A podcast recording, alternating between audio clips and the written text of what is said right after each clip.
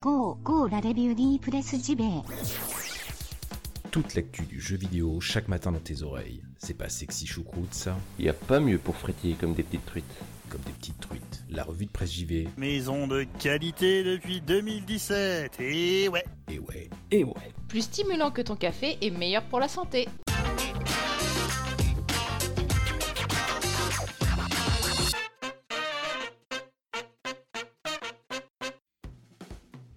Bonjour à toutes et tous, nous sommes le lundi 8 octobre 2018, vous êtes bien dans la revue de presse JV, votre podcast quotidien qui vous parle de jeux vidéo chaque matin. Moi c'est Bruno Roca, bienvenue, bienvenue à toutes et tous, alors j'espère que vous avez passé un bon week-end.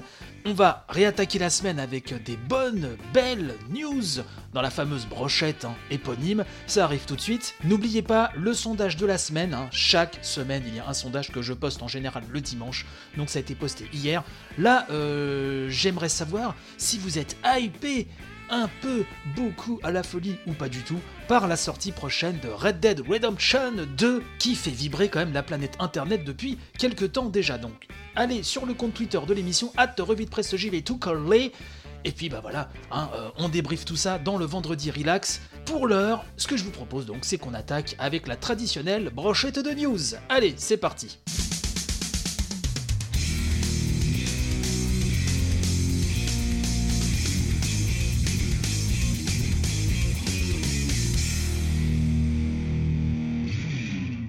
Fuites concernant les jeux PlayStation Plus du mois de novembre, eh ben, ont coulé de partout sur les internets et visiblement qu'il serait question donc pour le mois de novembre, hein, pour les jeux, alors les jeux gratuits, entre guillemets bien sûr, en tout cas les jeux offerts dans le service PlayStation Plus, de Yakuza Kiwami, le remake absolument fantastique du nom moins fantastique, Yakuza, premier du nom et également de Bulletstorm Full Clip Edition, donc le remaster de Bulletstorm, un jeu que j'avais beaucoup aimé à l'époque, bas du front, mais très très fun. Donc ces deux jeux constitueront probablement le programme, hein, euh, en tout cas feront partie du programme PS Plus du mois de novembre, à voir si cela se confirme, mais si c'est le cas, c'est quand même du lourd, surtout concernant Yakuza Kiwami, j'ai envie de dire, c'est bonheur trompette et paillettes.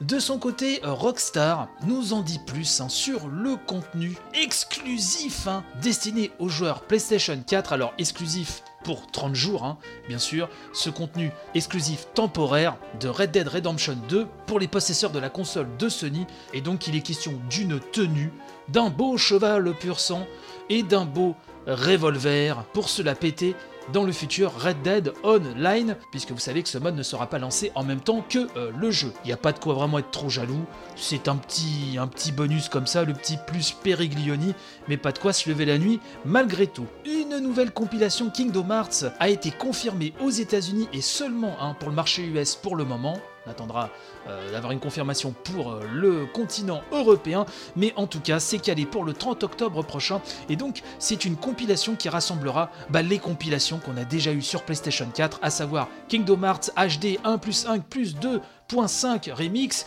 et Kingdom Hearts HD 2,8 Final Chapter Prologue. Le nom des compiles Kingdom Hearts, c'est- une histoire de dingo. Bref, pour ceux qui n'auraient pas euh, encore racheté les compiles et pour réviser en attendant la sortie de Kingdom Hearts 3, bon, c'est un bon moyen, sachant que chez Third Edition, euh, à la fin du mois devrait sortir normalement le volume 2 du bouquin sur Kingdom Hearts, un euh, bouquin qui devrait faire euh, à peu près 600 pages et qui devrait nous résumer toute l'histoire, toute l'histoire pas facile à suivre, hein, il faut le reconnaître, de Kingdom Hearts. Donc voilà, si vous voulez réviser, il y a les bouquins, il y a les jeux, il y a tout ce qu'il faut. Enfin, j'aimerais parler du news qui est paru sur le mag Demo 5 qui nous parle d'une version Mega Drive du Shinobi original de 1987, le chef-d'œuvre de Sega. Je trouve que le premier Shinobi n'a pas pris une ride, son gameplay est toujours incroyablement fluide et fun, et incroyable quand même hein, pour un jeu de 87. Et donc euh, la news Demo 5 euh, nous dit qu'un Français qui se fait euh, nommer Trifon euh, essaye de réparer. Donc cette injustice de n'avoir jamais vu Joe Musashi dans sa première aventure sur euh, console Mega Drive. Et donc euh, il s'occupe d'un portage sans avoir le code source. Et il va absolument reproduire toutes les subtilités du jeu d'arcade. Et donc on peut voir déjà une première démonstration sur le tout premier niveau hein, du légendaire Shinobi. Donc tout ça c'est à retrouver sur la news démo 5 que euh, je vous mettrai en lien dans la description de cet épisode car vous le savez, je ne suis qu'amour.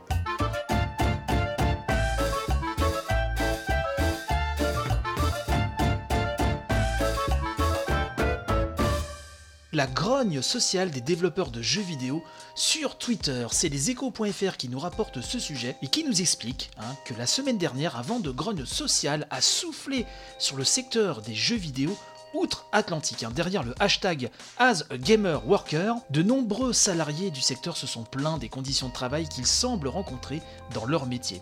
Parmi les témoignages, nous dit-on, on trouve aussi bien des développeurs travaillant pour des petits studios indépendants que pour des éditeurs de première importance comme Ubisoft, Blizzard ou encore Telltale. L'auteur du premier tweet, Osama Dorias, hein, est designer pour Warner Bros. Montréal, un studio canadien, nous expliquons, appartenant au géant du divertissement Warner Bros. Interactive Entertainment.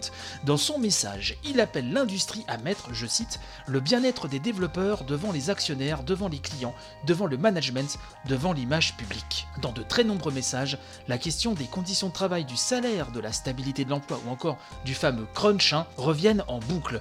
Il faut dire nous dit le papier des échos que cette année a été marquée par plusieurs événements sociaux dans le secteur et ils ont laissé des traces.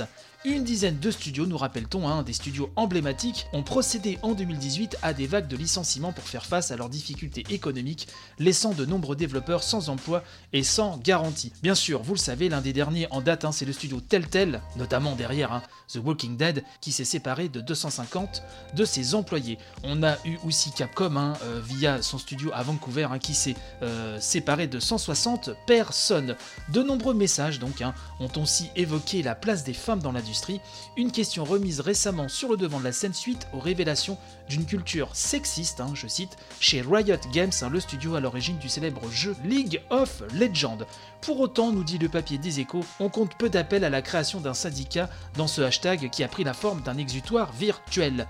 Le climat s'y prêterait pourtant bien. Selon le site spécialisé Game Industry, 2018 pourrait se voir décerner le titre de l'année des mauvais employeurs. Jeudi dernier, le président de l'Association internationale des développeurs de jeux vidéo, Jen McLean, hein, s'est dit conscient, je cite, d'un problème qui n'est pas nouveau pour la communauté des développeurs. Donc selon lui, certains employeurs se servent de l'idée selon laquelle les développeurs de jeux vidéo seraient un métier passion, justifiant ainsi, je cite, des pratiques d'exploitation abusive, voire des environnements de travail toxiques et du harcèlement. Jane McLean hein, s'est cependant réjoui de l'existence de médias sociaux qui permettent aux développeurs d'aujourd'hui de contester le statu quo. Il a assuré que son organisation s'est attelée depuis l'année dernière à recentrer son activité sur les conditions de travail des développeurs à travers le monde. Pour l'heure, poursuit l'article, un peu de salariés français se sont emparés de ce hashtag, à la différence par exemple du mouvement MeToo qui avait rapidement franchi les frontières. La France a pourtant connu son lot de secousses sociales en 2018, à la suite des révélations du Monde et de Mediapart sur le management musclé du studio parisien Quantic Dream ou de la grève au sein de Gen Systems. Ces questions, nous dit-on, ont encore du mal à trouver leur place dans la jeune industrie du jeu vidéo, mais les lignes sont en train de bouger, nous dit l'article. En début d'année, le syndicat national du jeu vidéo avait promis de faire des questions sociales l'une de ses priorités, notamment en ce qui concerne la place des femmes dans le secteur. Une promesse qui est survenue quelques semaines après que ce soit officiellement créé un autre syndicat, le syndicat national des travailleurs du jeu vidéo, qui s'est justement donné pour but hein, de mettre ces questions au centre de son action. Il s'est d'ailleurs immédiatement emparé des affaires Quantic Dream et Eugene Systems, contrairement à son aîné. Papier donc lu euh, dans les échos. J'aimerais avoir votre avis là-dessus, hein, à travers le, compte Twitter, hein, bien sûr. Hein. Hâte, revue de presse JV tout collé. J'aimerais avoir votre avis sur la question. C'est en train de bouger. Ça ne bouge certes pas assez encore, je pense. Et j'imagine que je ne suis pas le seul euh, à faire ce constat. Mais c'est en train tout doucement quand même de bouger. Donc n'hésitez pas à me faire part de, de votre avis euh, sur Twitter ou sur Discord pour qu'on poursuive le débat.